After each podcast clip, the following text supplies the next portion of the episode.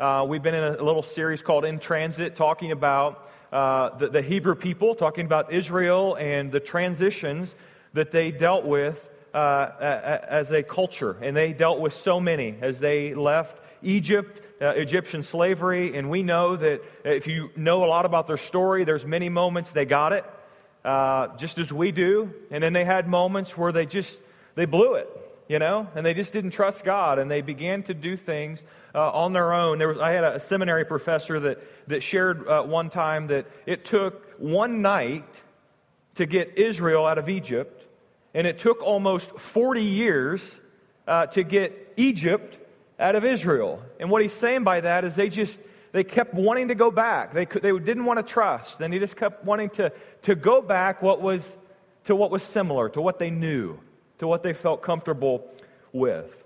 And our goal throughout this series has been this is it's inevitable that every single one of us are going to face transitions in our life. Some of them are big. You know the big ones. Moving, new jobs, something in the family. And some of them are small and we don't tell anybody. But they still they tug at us and they're real. And one of the things that we are going through as a church is a transition. You have a new guy up here preaching to you each, each week. And as we go through transitions as individuals and as a church, our goal throughout this entire series, through Exodus and way past this series, is how do we keep our eyes fixed on God in the midst of transitions? Because it's not a matter of if, but when they come. And transitions can be challenging. Transitions can be tough. There can be moments where uh, you want to throw in the towel, you know? And then there can also be moments in transitions where you're like, God, thank you so much for the way you are moving in this situation. And the reason why we wanted to start going, looking at the Hebrew people, is because they are in the midst of a pivotal transition. And we're going to look at that in Exodus 20 today. And you're going to think, well, Exodus 20, that's the Ten Commandments chapter. We're actually not going to spend a ton of time on the Ten Commandments, but the little passage that we don't really study right after the Ten Commandments is what we're going to look at and see what it looked like for them in the midst of this pivotal transition uh, in their history. And they faced a lot of them. They just got out of Egyptian slavery, they found brand new freedoms in their life. Uh, they're, they're beginning to figure out as a society how are we going to run, how are we going to carry forward. But they find themselves in an area called the Sinai, the Sinai Desert, with none of the resources that they had when they were back in Egypt. They're beginning to find out we've got to get some food. Uh, we've got to find some, some shelter. We've got to be able to get, you know, to get water. How are we going to clothe ourselves? Because while they were in Egyptian slavery, although they were, they still were provided each one of those things in the midst of slavery in Egypt for all of those years. And now that they're free, they've got to figure out a whole lot of things. And one big one, one glaring one, is how are we going to function as a society? We have new freedoms, and life is now different. It's like the college kid going off to college, right? And they get off to college and they're like, wow, mom and dad's not here anymore, and I have to figure out a new way to survive, you know, and a new way to do life. Well, they were in this place a little bit. They're finding a new way of life. And as they move forward, we know by reading Exodus 20, they began to uh, had values instilled in their lives. They began to have rules and, and, and commandments and even laws that were brought their way. And that would begin to define how they would move forward as a people. And so, as God is starting out with them, you read through Exodus 20, and many of you have maybe studied the Ten Commandments very closely. Actually, just went through a series a while back in, in the Ten Commandments. Uh, but He gave them the Ten Commandments, a starting point, a foundation for how are we going to move forward as a group of people. We're not going to study them closely today, but you know, if you read through the first five, they're all about this vertical relationship. How are we going to honor God? How are we going to put Him first? There's going to be no other things before Him. And then we read the final five, and he begins to talk about how we're going to relate with each other, how we're going to treat each other, how we're going to handle uh, situations with each other. And if you read through many of the laws of Moses following that, they all point back, they begin to create laws to answer uh, questions that they have about the Ten Commandments, you know? How are we going to atone for sins? How are we going to handle this when problems come up in our lives? How are we going to actually live out the Ten Commandments? And they surrounded it with more rules that you could ever imagine, than you could ever keep up with. It's like the government list of rules, just a book this big, you know? And that's where they found themselves. But it was the foundation for who they were as a people as they transitioned past the Ten Commandments.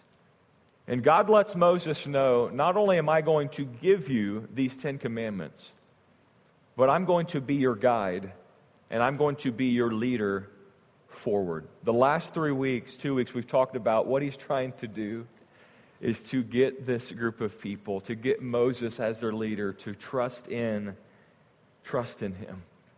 And he lets Moses know, if you read in the chapter prior and even in Exodus 20, that, hey, I want, I want, to, I want to come to the people.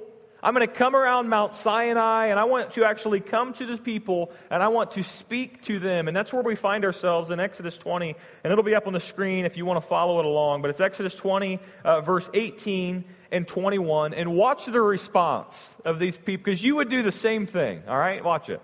Exodus 20, verse 18, it says, When the people saw the thunder and lightning, and heard the trumpet and saw the mountain in smoke, they trembled with fear. They stayed at a distance and said to Moses, Speak to us yourself, and we will listen. But do not have God speak to us, or we will die. We will surely die. So Moses said to the people, Do not be afraid. God has come to test you, so that the fear of God will be with you to keep you from sinning. And the people remained at a distance while Moses approached the thick darkness where God was. There's a lot in just a few verses, but I think one thing we could all agree on within this passage is that we would all be scared too. God shows up on the scene, there's lightning, there's thunder, there's smoke, Sinai. I mean, there's smoke coming down. It is an incredible, incredible scene. And it says here in this passage that the people trembled because Almighty God Himself is showing up onto the scene. This isn't talk anymore. This is God Himself showing up. And Moses, eh, what he's trying to get to when he says this do not be afraid because God has come to test you so that the fear of God will be with you. What are they saying? Moses is letting them know man, the Ten Commandments that, that have just been given to you, this way forward that God has given you as a people, you need to take it very, very seriously. That's what it was talking about when he's saying, Do not be afraid because God has come to test you. And Moses is saying, We need to understand the significance of the situation that we are in that our God has called us out. He's calling us to a new standard of life, and not only to become a nation, but actually His nation, which is incredible in and of itself. And He's calling us to do life differently. Why? So we can be a light to the world, so we can be His people, so we can be His people on mission. So I'm going to give you the Ten Commandments, He says, not only to guide you, but so that you will be set apart and the testing part is you got to take this seriously. This is Almighty God coming to you. So we read this and we think, well, uh, they are just to be fearful of God. No, he's saying to be in fear, to have a respect for, to be in awe of who God is, not an actual fear of God, but it's how the people took it. And they were incredibly fearful of God in this moment. And rightfully so. I would have been too. Lightning and thunder and the smoke, and God's going to speak. Here's the thing we see this narrative play out in our own life, maybe in a little bit different way, all the time, if we're not careful. Think of it this way that if you are called to something, you know beyond a shadow of a doubt that God is calling you to something. That there's something in your life that maybe you know needs to change, or maybe an area where you just want to control it, you know? It's like, God, I'll take care of this and I'll see you Sunday, you know? That kind of thing. In those moments, we want to distance ourselves from God. God, you stay over there. I'll be right here. I'll call you if I need you, you know? That kind of mindset. And it's what we do all the time that we have this idea that God is calling us to something greater, and it's human nature, and psychologists have written about it for years. You could go find whole books, whole scholarly studies on it. That, that it's human nature for us to have an aversion to change.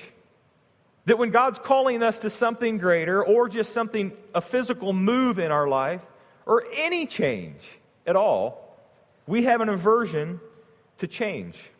And it's natural. It's almost like a survival mechanism for us. Those of you that have pets, if you are about to change the environment they are in, what happens? They get a little weird, a little squirmy, they won't eat. If our dogs see the suitcases come out, they know we're leaving and they get sad and weird about it because they know there's some change coming their way. And it's just natural. It's, it's human instinct, it's animal instinct to, to jump into survival mode. We are hardwired that way. We're hardwired to have an aversion to change, big and small. So, what's that mean for us and even for the Israelites? That we have a, a tendency to want sameness. We want the familiar. We want to, to go back to the easy, to the way that we've always known, you know? And even more so, it's, it, it plays in the intuitive things of our life. Those everyday activity, those everyday tasks that come our way, we want familiar, we want the normal, we want consistency. That if you were to wake up today and your spouse pulled this one on you and you went to your sock drawer and all of a sudden it turned into a pantry and there's beans and soup and, and spaghetti sauce in it, it would throw you completely off, wouldn't it? And you'd be mad. If you went out to get the coffee and somebody moved the coffee pot to the garage, like the little things in our life, we can point at those. But it proves the point that those little things in our life, we want familiarity, we want sameness. We are creatures of habit. And the Israelites were no different, no different than us. The same is true of our emotional well being. And the same was true for them. It's why there's emotion in the Bible. We see that they feared God in that moment. The same is so true for us. What is the number one thing that of a reason why we won't change or we won't step out and we won't do something is because we have a fear of failure. We have a fear of if I do this and I fail, I'm going to look silly. Everybody's going to point. I don't have the abilities. I don't have the education. I can't do it. And so when we are confronted with our weaknesses, when we're confronted with, with, with moments in our lives where we, we have a fear of failure, we will not actually step out into the opportunities that God has for us because of fear. Because of a fear of failure. I've even watched this in the church. We won't even step out, even if we have an incredible giftedness in an area. There's been people that have robbed the body of Christ. They're gifted in an area, but they're unwilling to step out because fear has paralyzed them. Or they're unwilling to step out and do the great thing that God's called them to do because they're, they're scared of the change they may have to make in order to fulfill whatever God's called them to do. When I met with uh, Jeff and Amy Lane and just heard their story about going from, you know, practicing here in Dayton to God nudging their heart to going to Bongolo Hospital, I mean, just, it's mind blowing to me. For someone to say, I'm going to I'm going to die to self and I'm going to follow what Christ is calling me to do. Now, He's not all going to call us all to Africa. But in your own life, God is at work but we want emotional security. We want the ability uh, to, to not have to change so things can stay consistent and familiar. And you know what one of the number one things that hold people back from diving into a walk with Christ? It's because they think and know that they're going to have to change. And they have an aversion to change. They know that God is going to call them to another standard. I still like doing this. I still like thinking this. I still like being a part of this. I don't want to leave it. And we create in ourselves and in those that are not in the church that have an aversion to change to Almighty God Himself. Because when you enter into a relationship with Christ, He doesn't, he doesn't leave you there. He wants you, he wants you to, to keep, you know, staying in the sanctification process, that, that process of becoming more like Him. And He says, You need to make some changes in your life. And you need to, you need to choose a different path for your life. I have something different for you. And it's often in the transitions of life, in transit, the series theme, that we are often the most resistant to change because we want sameness. What's God call us to as you read throughout Scripture? And this is just a short list of many. But He calls us to think differently. He calls us to, to, to do what? To take every thought captive, to not conform to this world. We need to think differently as Christ followers. He, he calls us to see the world differently. As we begin to grow in our walk with Him, uh, we should have a heart that breaks for the things that break His heart. We should be able to look around our community and say, man, that is an injustice that our God in heaven would never stand for. And as a church, what can we do to step in and not only just fill the gap? We don't need people to fill the gap, but bring hope and bring life to this. He calls us to, to make decisions differently, to, to maybe be as wise as a serpent and gentle as a dove. That as we walk through life, we need to pause before the big decision, take it to Him, take it to wise counsel, and say, God, are, are you in this? Most of us, we just make decisions and hope, hope for the best, you know? He calls us to something different. He calls us to be different in this world. And we read in the Bible that he says, while we're in this world, we're not what? We're not of it. He wants us to be different. He wants us to move beyond selfish ambition. That causes for a change in us because most of us, we're innately selfish. It's our carnal side. We want it our way, you know. But he says we need to move away from that. And he says, do nothing out of selfish ambition or vain conceit. Paul says in Philippians, rather in humility, value others above yourself. Go read Matthew 10 today as Jesus calls them out and he sends his, his men out to share the incredible gospel message with the world. And here's what it says It says, Jesus says, I'm sending you out like a sheep among wolves.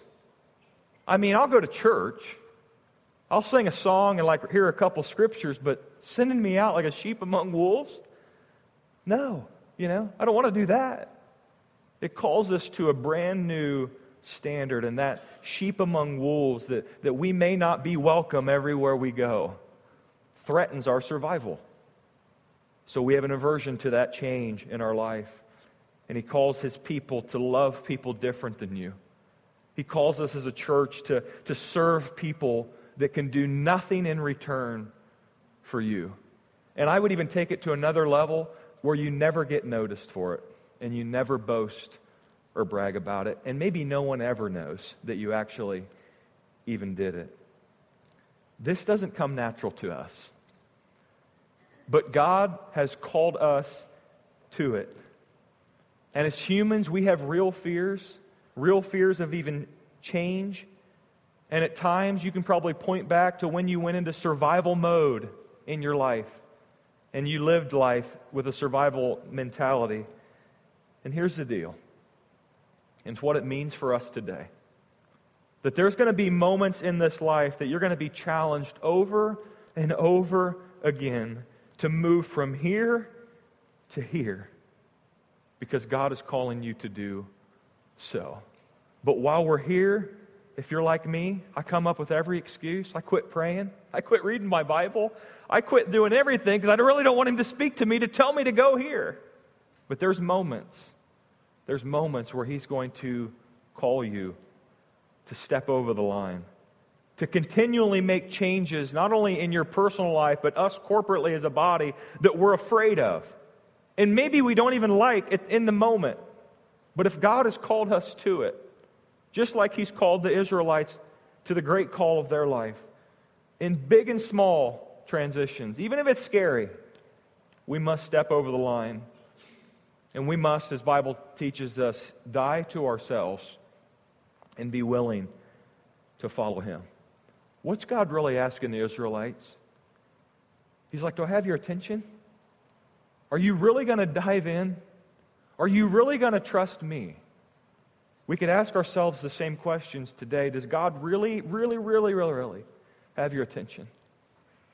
Are you really trusting Him in all those areas of your life? Are you ready to dive in?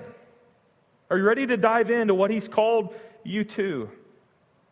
Because if God's calling us to do something or to change something or to go even somewhere, and it's for our good, and we know that He's calling us to do it, even if we don't like it, even if we're afraid of it, our natural tendency is to say, Well, I, I'm going to avoid God in this moment because I'm not sure I'm ready for that.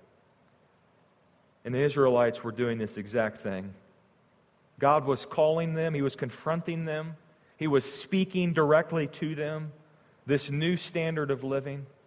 I want you to go from here to here, and I want to lay an incredible foundation because, church, you're going to be the light of the world. He's letting them know. And their response was fear. And as a church and as a community, I hope with everything in us that we are a body that when somebody is teeter tottering over the line, they're not sure if they should go all in or not, that we would be a church in love that encourages and that spurs on one another to dive all in and to say, God, your mission's way bigger than mine. And I want to be willing to dive all in and follow it. Hebrews 10:24 says it this way. It says, And let, let us consider how we must, may spur one another on toward love and good deeds. That in moments where we are facing challenging times, I've mentioned it a couple times the last couple weeks, we need to lean in to someone else that maybe has a, a greater faith in that moment so that they can encourage, they, they can spur us on towards love and good deeds and follow into what God is calling us to do. We need to encourage one another to step out, to say yes to whatever the mission God's called you to, not only personally, but this church corporately. And our answer to Him is you speak, and my answer is always yes, God. Whatever you've called me to, I'm ready to do it. That is Christ followers. We need to embrace change. That when God is at work with us spiritually, don't keep elbowing Him away. That when God is at work with you relationally, with other people around you, don't give him the elbow, but be willing to, to, to listen to his calling and change if he's calling you to do so. And here's the thing just like we said last week God did not lead the Israelites out into the wilderness to abandon them and say, Well, good luck, you know, you screwed up, so here you go. God will not lead you out into a dark time or a wilderness to leave you either. God will never be absent from you. The last little part I want to share with you in Exodus 20 in this story is this is that there's lightning and smoke and thunder and the whole deal's going on. And it's this idea that, that God dwells in the darkness. Did they feel like God was scary and maybe even absent throughout much of their years? Yes, they did.